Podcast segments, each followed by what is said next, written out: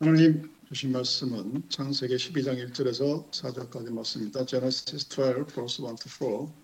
창세기 12장 1절에서 4절 읽도록하겠습니다.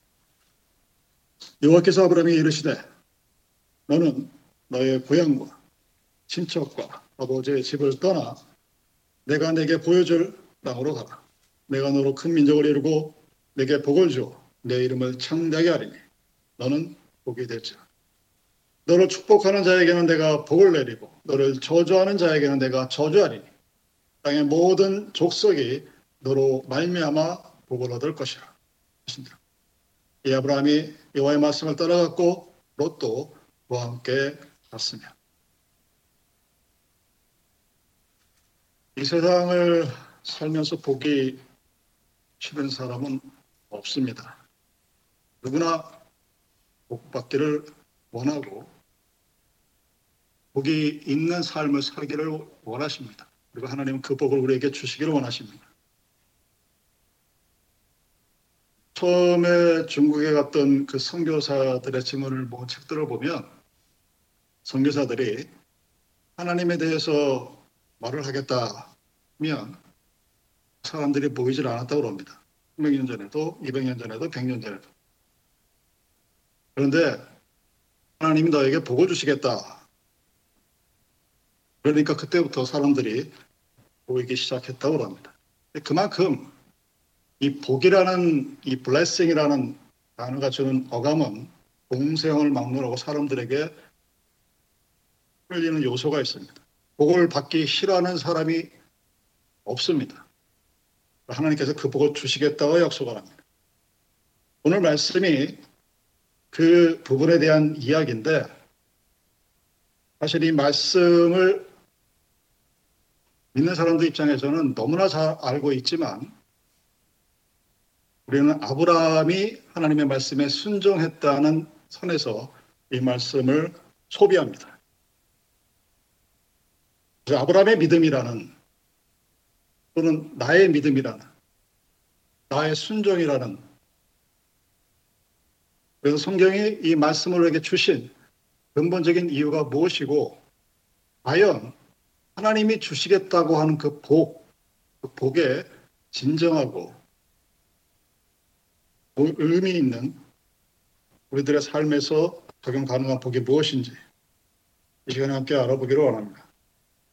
성경에서 족장 시대로부터 하나님께서 말씀을 하셨습니다. 그 대상이 족장들이나 모세 또는 아론을 비롯한 제사장들, 또 여호와 여호수아나 사사를 비롯한 사사들, 왕들, 예언자들 이런 사람들 앞에 공동체의 지도자들 앞에 하나님께서 나타나셨고 하나님 그들에게 말씀하셨다라고 성경은 기록합니다. 하나님의 특별한 은혜가 하나님의 공동체를 이끌어가는 지도자들에게 그 authority, 권위를 인정해주는 가장 명확한 방법이 하나님이 내게 말씀하셨다라는 성경의 구절입니다. 그래서 아론과 미리암이 모세에게 반항할 때도 같은 의미를 가지고 너만 지도자냐, 나도 지도자다 하는 이야기를 민수기 12장 2절에서 합니다. 여호와께서 모세만 말씀하셨느냐, 우리와도 말씀하지 아니하셨느냐 하면서 그 리벨리언 반란의 근거로 사용하는 것이 바로 하나님의 말씀을 나도 들었다라는 것입니다. 그러니까 여러분들이 말씀을 들었다는 것은 성경에 기록되어 있는 것과 마찬가지로 오늘에도 대단히 큰 은혜입니다. 여러분 하나님의 말씀을 성경을 통해서 찬양을 통해서 기도를 통해서 들었다면 정말 대단한 복입니다. 그리고 또한 동시에 교회라는 공동체를 이끌어가는 리더십의 근원적인 파워가 바로 하나님의 말씀으로부터 시작된다는 것을 우리에게 알려주고 있습니다. 아브라함이 하나님의 말씀을 들었습니다.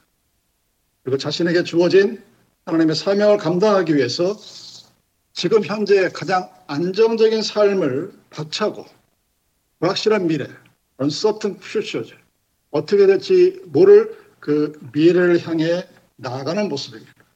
성경은 그것을 고향과 친척과 아버지의 집을 떠났다.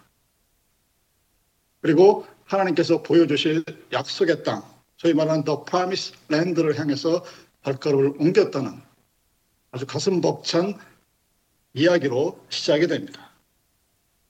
자, 떠나라 했더니 1장 후반절의 히브리어 구절은 לך, לך라는 소리입니다. 카에 악센트가 들어가요. 그래서 직역을 하면 너는 너는 가라 이렇게 되어 있는 겁니다. 그 너라는 단어가 아브라함아 가라 우리가 번역이 되어 있지만 너 아브라함 이렇게 번역되는 게 맞습니다. 두 번씩이나 반복해서 아브라함에게 너는 떠나야 되는데 너 혼자 떠나야 된다는 것을 강조하고 있는 그런 단어입니다. 그리고 그 하나님의 명령을 수행할 사람은 다른 사람이 아니라 바로 너 아브라함 너 자신이 내가 너에게 준 말씀을 순종해야 한다는 것을 강조하는 말씀입니다. 우리가 그것을 그렇게 해석할 수 있는 이유는 너 또는 너희라고 해석할 수 있는 카라는 전미어가 1절의 그 짧은 문장 속에 무려 다섯 번이 나타납니다. 그리고 2절과 3절에는 여섯 번이나 반복되어서 나타납니다. 그래서 히브리어 본문을 가지고 이 창세기 12장 1절과 4절을 읽으면 귓속에 들어오는 말은 카라는 소리만 들어와요. 카, 카, 카라는 소리가 반복적으로 계속해서 들려옵니다. 그래서 히브리어 악센트에 능숙한 사람의 하는 이 창세기 12장 1절과 4절의 봉독의 말씀을 들으면 카라는 단어가 반복적으로 들리면서 뭔가 자기의 감정이 escalation 되는 막 커지는 그런 것을 느낄 수가 있습니다. 아, 내가 지금 하나님 앞에 서 있는 아브라함 같구나 하는 것을 경험할 수가 있습니다. 그러니까 지금 바로 right now, you, 너, 아브라함이 떠나라 하는 말이 번역되어진 개혁 한글이나 영어 성경을 통해서는 의미가 그 감정이 전해지지가 않죠. 그 히브리어 원문을 말 그대로 직역하면 이렇게 됩니다. 여호와께서 아브라함에게 이르시되 너는 너는 가라 너의 땅으로부터 너의 친족으로부터 너의 아버지의 집으로부터 내가 내게 보여줄 땅으로 내가 너로 큰 나라를 이루고 내게 복을 주어 내 이름을 창대하기니 너는 복이 될지라. 대단히 격동적인 그런 문장입니다. 그러니까 복을 주시겠다는 하나님의 말씀을 듣고 있는 아브라함이 그 말씀을 듣고 그 말씀에 말씀을 그대로 순종해서 믿고 발걸음을 옮기는 자. 하나님은 여기서 너라는 아브라함의 한 사람이 너, 너 혼자 스스로 라는 그것을 강조합니다. 약속의 땅이라고 불려지지만 내일이 어찌 될지 알 수 없는 막막한 그리고 보나마나 힘들 수밖에 없는 그런 일이 예상이 됨에도 불구하고 그 길을 떠날 수 있도록 아브라함에게 용기를 불어 주시는 말이 너는 너는가 너의 땅 너의 친족 너의 아버지의 집 내가 내게 보여줄 땅 너로 큰 나라 내게 복을 주어 내 이름을 창대케 하리라 그래서 너를 축복하는 자는 내가 축복할 것이고 너를 저주하는 자들에게는 내가 저주하겠다. 하나님의 복에 대한 클라이막스가 이어지게 되는 것입니다. 우리가 이 놀라운 복을 누리지 못하고 살아가는 이유는 그러면서 착각을 논의하고 있죠. 아, 나는 하나님을 믿고 교회를 다녔고 봉사를 했고 나름대로 열심히 했으니까 천국 갈 것이다. 여러분 이것은 복음을 여러분이 그냥 언더스탠딩 하는 수준이에요. 복을 받은 수준이 아니라 복을 이해한 수준입니다. 그래서 여러분이 생각하는 복, 여러분이 생각하는 천국은 죽어서야 갈 수 있는 먼 이데의 세계에 갇혀져 있는 인류가 지금까지 만들어냈던 모든 철학자들과 사상가들이 만들어냈던 현실과 유리되어진 현실에서는 이루어질 수 없는 그래서 불가능한 그렇지만 가고 싶어하는 마치 대성에 가로잡힌 애틀레스를 찾아가는 꿈처럼 허망한 것으로 하나님을 만들어 버리게 되는 것입니다. 하나님의 말씀을 여러분 이해하는 수준으로는 오늘 창세기에서 아브라함에게 이 복을 우리는 오늘 누릴 수가 없습니다. 말씀을 믿고 순종하며 그리고 그 믿음이 나의 삶 속에서 구체화되어지고 행, 행해질 때 그럴 때 우리는 이 땅에서 하나님이라는 그 보이지 않는 unidentified라고 그러죠.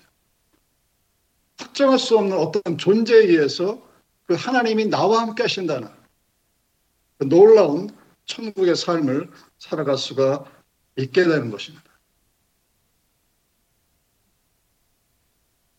그러기 위해서 이 아브라함에 주신 말씀이 얼마나 귀중한지 모릅니다. 하나님께서 아브라함에게 너는 복이 될 것이다 라고 약속했습니다.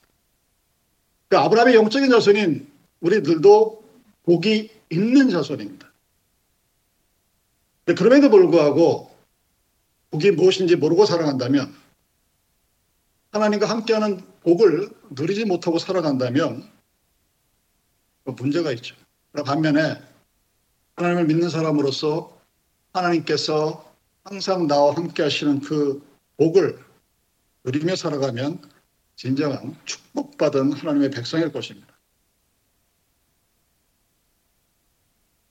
그 아브라함에게 하나님께서 이렇게 말씀하십니다. 너를 축복하는 자에게는 내가 복을 내리고 너를 저주하는 자에게는 내가 저주하리라. 이 말씀은 왜 굳이 여기에 들어갔을까? 지금 살고 있는 곳이 부족하긴 하지만 편한 곳이었어요. 그리고 아늑한 곳이었습니다. 그리고, 이, 그리고 소위 말해서 익숙한 것입니다. 이런 문화의 the cultural difference를 가를 수 있는 첫 번째는 익숙함이에요. 내가 편한 거, 내 입맛에 맞는 게 문화입니다. 뭐 단적인 예로 인도 커리가 얼마나 좋은 음식인지 모르는데 이게 인도 사람한테는 굉장히 맛있고 영양가 있는 음식이지만 싫어하는 사람은 또 엄청 싫어해요. 그게 바로 문화의 차이입니다. 그 익숙함을 떠난다는 것, 내가 편히 알고 있는 것을 떠난다는 것은 대단한 위험이 아닐 수가 없습니다. 예전와 지금은 마찬가지입니다. 그럼에도 불구하고 아브라함이 떠났을 때 하나님이 그 아브라함에게 하신 약속입니다. 마치 오늘날 우리에게 하신 약속과 마찬가지예요. 너를 축복하는 자에게는 내가 복을 내리고 너를 저주하는 자에게는 내가 저주할 것이다. 무슨 얘기냐면 하나님이 아브라함의 모든 것을 책임지겠다는 약속입니다. The promise of responsibility. 어떤 일이 벌어나도 내가 너를 지키겠다는 약속이죠. 그래서 축복하는 자에게는 이라고 번역되어지지만 원래 의미는 축복하는 자들은 복수형입니다. 많은 사람이 하나님의 백성을 축복할 수 있겠죠. 그러면 내가 단수이신 단 하나에 계신 하나님이 복을 내릴 것이고 너를 저주하는 자들에게는 내가 저주하겠다. 그래서 하나님이 아브라함이 더 프라미스 랜드를 향해 가는 그 uncertain future 불확실한 미래에 어떤 일이 벌어질지 몰라서 오늘 내가 행동하지 못하는 믿음의 결점이 바로 그거거든요. 나는 믿습니다. 하나님을 믿습니다 하는데 익숙한 걸 버리고 새로운 것을 향해 나간다는 것은 쉽지 않은 일입니다. 근데 그랬을 때 하나님이 그 약속에 대한 개런티를 해주시는 것이 바로 너를 축복하는 자들을 내가 축복할 것이고 너를 저주하는 자들은 내가 저주하겠다는 하나님의 약속입니다. 우리가 이렇게 알고 있듯이 아브라함이 이집트에서 자기 목숨이 위태롭다고 느꼈어요. 그래서 자기 아내를 누이라고 얘기하면서 도망을 갔습니다. 그럼에도 불구하고 아내를 뺏겼을 때 하나님이 직접 간섭하셔서 그 이집트 왕이 하나님 앞에 무릎을 꿇을 수밖에 없게 재앙을 내리시죠. 창세기 12장 10절 이하에서 20절까지 보면 아브라함과 아내가 하나님 앞에 살고 또한 동시에 이 세상에 복을 받는 기적을 체험하는 것이 기록되어 있습니다. 하나님이 너는 가라. 내가 너에게 약속한 땅으로 그 말씀을 들었을 때 하나님이 직접 아브라함의 신변을 보호하겠다는 약속이 지켜졌다는 의미입니다. 그런 일이 벌어질 때 오늘 우리들에게 어떤 일이 일어나냐 하는 것이 3절 후반절에 기록되어 있습니다. 땅의 모든 족속이 너로 말미암아 복을 얻을 것이라. 이 12장 1절과 4절의 키 벌스를 고르라 그러면 바로 3장 후반절입니다. 땅의 모든 족속이 너로 인하여 복을 얻을 것이라. 특별히 하나님께서 왜 아브라함을 선택하셨느냐? 그 하나님의 선택에 대해서 우리가 시비를 걸 수는 없지만 그 이유는 명확합니다. 그 아브라함을 통하여 하나님께서 원하시는 복이 이 땅에 누릴 수 있도록 하기 위해서입니다. 이사야 49장 6절에 나타나는 표현처럼 내가 또 너를 이방의 빛으로 삼아 라는 표현과 같은 표현입니다. 이스라엘이라는 나라가 선택된 이유도 역시 마찬가지예요. 그 나라를 통하여 이방인들에게 하나님의 빛이 전해질 수 있는 도구로서 사용되어진 것입니다. 아브라함은 아브라함을 통하여 모든 땅에 있는 족속들이 하나님을 알 수 있고 하나님을 받아들일 수 있는 복을 받기 위해서 선택되었다는 것입니다. 이제는 그 복이라는 것이 문제죠. 복. 우리가 말하는 복은 세상에서의 삶에 있을 것입니다. 틀린 것은 아닙니다. 여러분이 경제적으로 윤택하고 세상에 명예를 얻고 건강하고 무병장수하는 것. 그것을 복이라고 얘기했을 때 틀리다고 얘기하지는 않습니다. 그렇지만 그것만이 복이라고 한다면 그것은 잘못된 것입니다. 그런 복 이상의 것을 하나님이 주시겠다고 약속하신 것입니다. 많은 사람들이 행복이 뭔지를 몰라요. 해피니스에 대한 정의를 하라 그러면 행복을 하지 못합니다. 여러분들이 끊임없이 뉴스를 통해서 보셨겠지만 죽음을 낳던 사람의 99%가 후회하는 것이 무엇일까요? 내가 과거에 그것을 했어야 했는데, 저는 과거에 그렇게 하지 말았어야 됐는데. 100명이면 여러분 99명이 그것을 후회한다고 그럽니다. 뻔히 우리 앞에 다가올 미래가 있는 것을 알고 있음에도 불구하고 그렇게 살아갈 수밖에 없는 것이 바로 인간의 한계입니다. 요즘 많은 사람들이 착각하는 것이 뭐냐면 100세 시대 그러니까 100세까지 살면 좋겠구나. 왜냐하면 죽음은 여러분 두려운 거니까. 통계를 보면 건강하게 자기 힘으로 살 수 있는 나이의 한계선이 2021년 2월을 기준으로 76세라고 합니다. 76 years. 그 이후에 있는 대부분의 삶, 어떤 사람은 거기서 뭐 5년을 더 살고 10년 더 살겠지만 누군가의 도움을 받아야 되나. 마치 우리가 처음 태어났을 때 어머니 아버지가 기저귀 밥 먹여주고 하지 않으면 살 수 없었던 것 같은 그런 삶을 누리며 살아가야 된다고 그럽니다. 그러니까 오래 산다는 것 자체도 그냥 오래 산다, 오래 살게만 해주세요 해서 그것을 복이라고 얘기할 수가 없습니다. 세상에 돈이 필요하지만 그 돈이 내가 살아가는 행복의 요소에 있어서 절대 다수를 차지하는 것도 아닙니다. 명예도 마찬가지, 친구도 마찬가지. 성경에서 말하는 복의 의미를 하박국 3장 17절 18절이 가장 명확하게 잘 표현하고 있습니다. 비록 무화과 나무가 무성하지 못하며 포도나무의 열매가 없을지라도 나는 여호와로 말미암아 즐거워하며 하나님이 아브라함에게 주셨던 너는 가라 내가 너에게 주실 약속의 땅으로 해서 너를 축복하고 저전한 자들에게 내가 동시에 축복과 저주를 내리고 너를 아는 모든 민족에게 너를 통하여 복을 내릴 것이라 했던 그 복은 아 하나님만 있으면 나는 즐겁습니다. 감사합니다. 고맙습니다.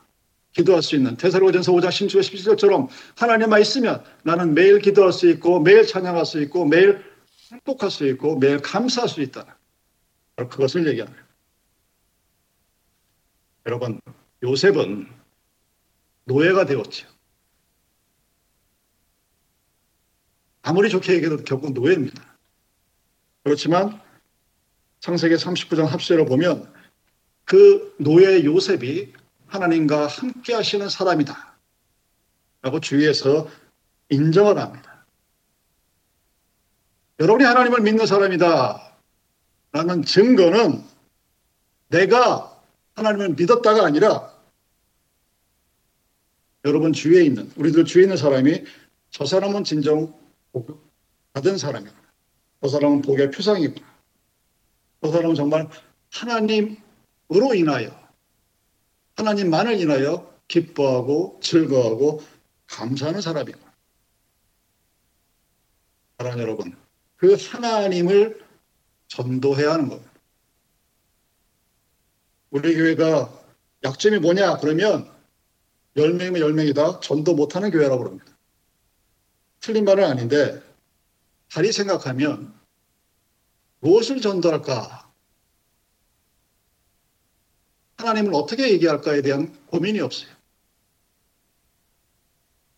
전도는 복은 내가 하나님과 함께 살아가는 사람이라는 것을 여러분의 주위 사람들로부터 부모로부터 형제로부터 자녀들로부터 인정받는 것입니다. 요셉은 노예였지만 남의 시종이었지만 그를 본 애굽 사람들이 저 사람은 하나님이 함께하는 사람이구나 라고 인정을 합니다. 그랬을 때 그 요셉을 통하여 이집트가 복을 받습니다. 이집트를 제외한 모든 나라들이 가뭄에 시달렸을 때 오직 이집트만의 양식이 풍부했습니다. 왜? 요셉이 그곳에서 하나님에게 인정받은 사람이라는 것을 사람들이 알게 하기 위해서 하나님께서 역사하셨던 것입니다.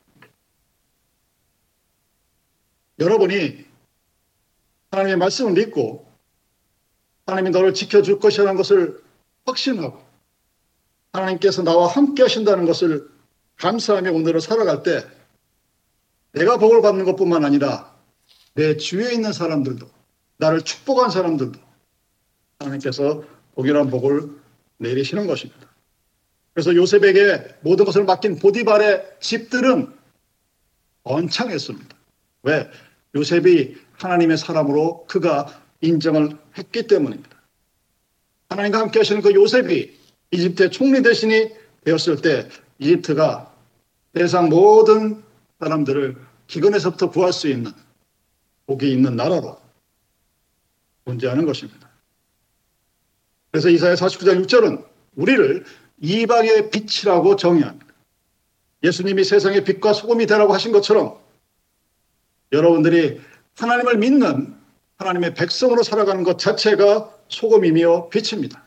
빛은 어둠을 비치고 소금은 자연스럽게 세상에 썩어가지 않는 역할을 하는 것이 우리가 이 땅 위에서 하나님을 믿는 공동체의 일원으로 살아가는 이유입니다. 여러분, 갈릴리는 요단강 물이 흘러가는 지역입니다. 사시사철 흐르지 않고 물이 흘러갑니다. 그랬을 때 많은 생물들이 그 주변에서 건강하게 살아갑니다. 근데 물을 받기만 하고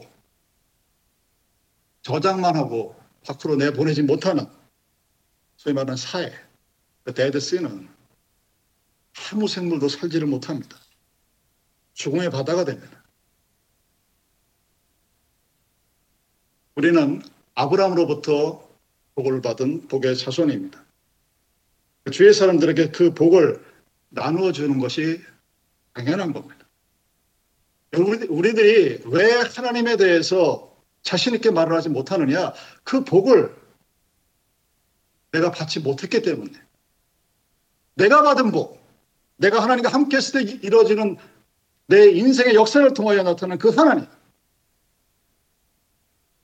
그 하나님은 해상교회에서 얘기하는 어느 유명한 미국의 목사님 얘기하듯이 모든 것이 다 나에게 잘 될 것이다. 라는 수준을 이미 뛰어넘습니다.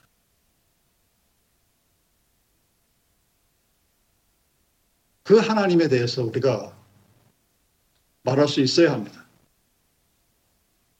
그러기 위해서는 아브라함이 오늘 보여줬던 너는 가라.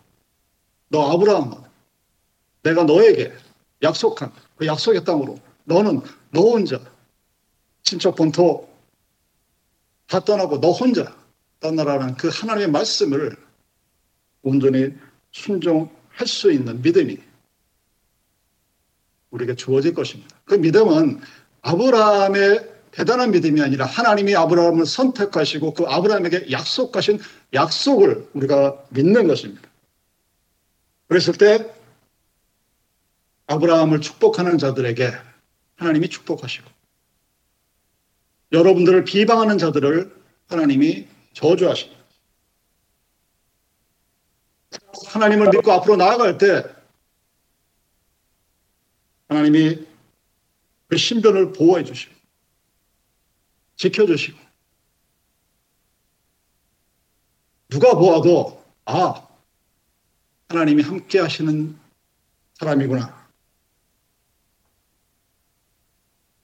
하고 느끼게 해줍니다. 그래서 다윗이 내전이 넘치나이다. 50편 23편 5절에서 하나님 앞에 찬양을 하는 이유가 거기에 있는 것입니다. 다윗처럼 죄악 많이 하고 그랬음에도 불구하고 내 잔이 넘칠 정도로 주님이 베푸셨나이다. 꼭 고백하게 되는 것입니다. 여러분, 이 복이라는 단어, blessing, 하나님 함께 하시는 것. 여러분이 하나님의 자녀라면 당연히 하나님으로부터 복을 받아야 합니다. 그리고 주위의 사람들에게 저 사람한테 잘해줬더니 나에게 좋은 일이 생기더라. 라고 인정을 받아야 돼요. 이 많은 기독교인들이 착각하는 것이 목사 밥 사주면 복 받을 복 받기 위해서. 이거는 여러분 놀부가 복 받으려고 제비 다리 똑부러 들어가지고 내가 그 제비 구해줬을 때 나한테 복을 줄 것이다. 거 똑같은 마음이에요.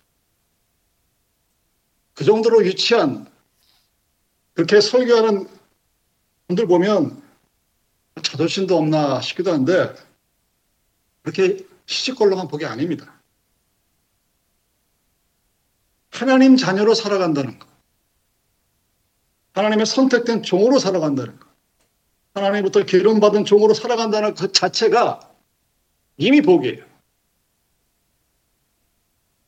그래서 내가 알량한 돈으로 마치 뭐 하듯이, 부지하듯이 하는 그런 것들은 도움이 되지는 않습니다.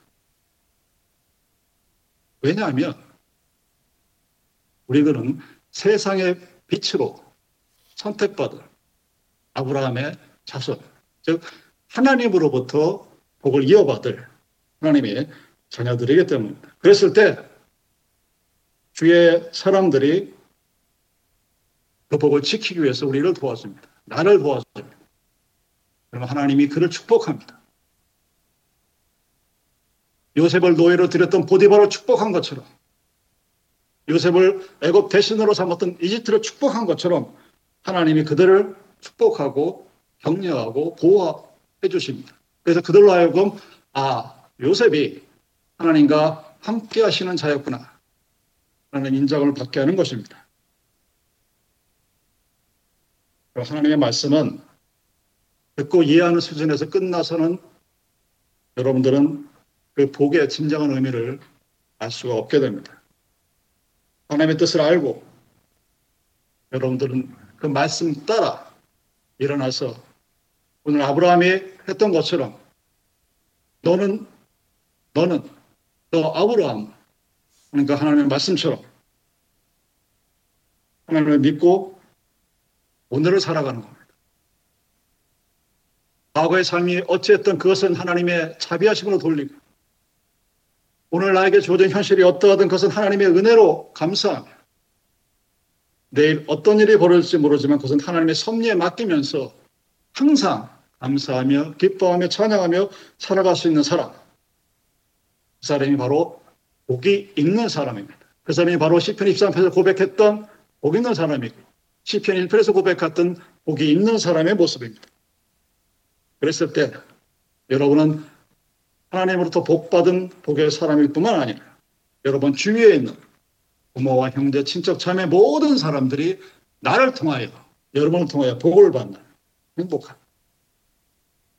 정말 복이 충만한 성도의 삶을 살 수 있을 것입니다. 기도하시겠습니다.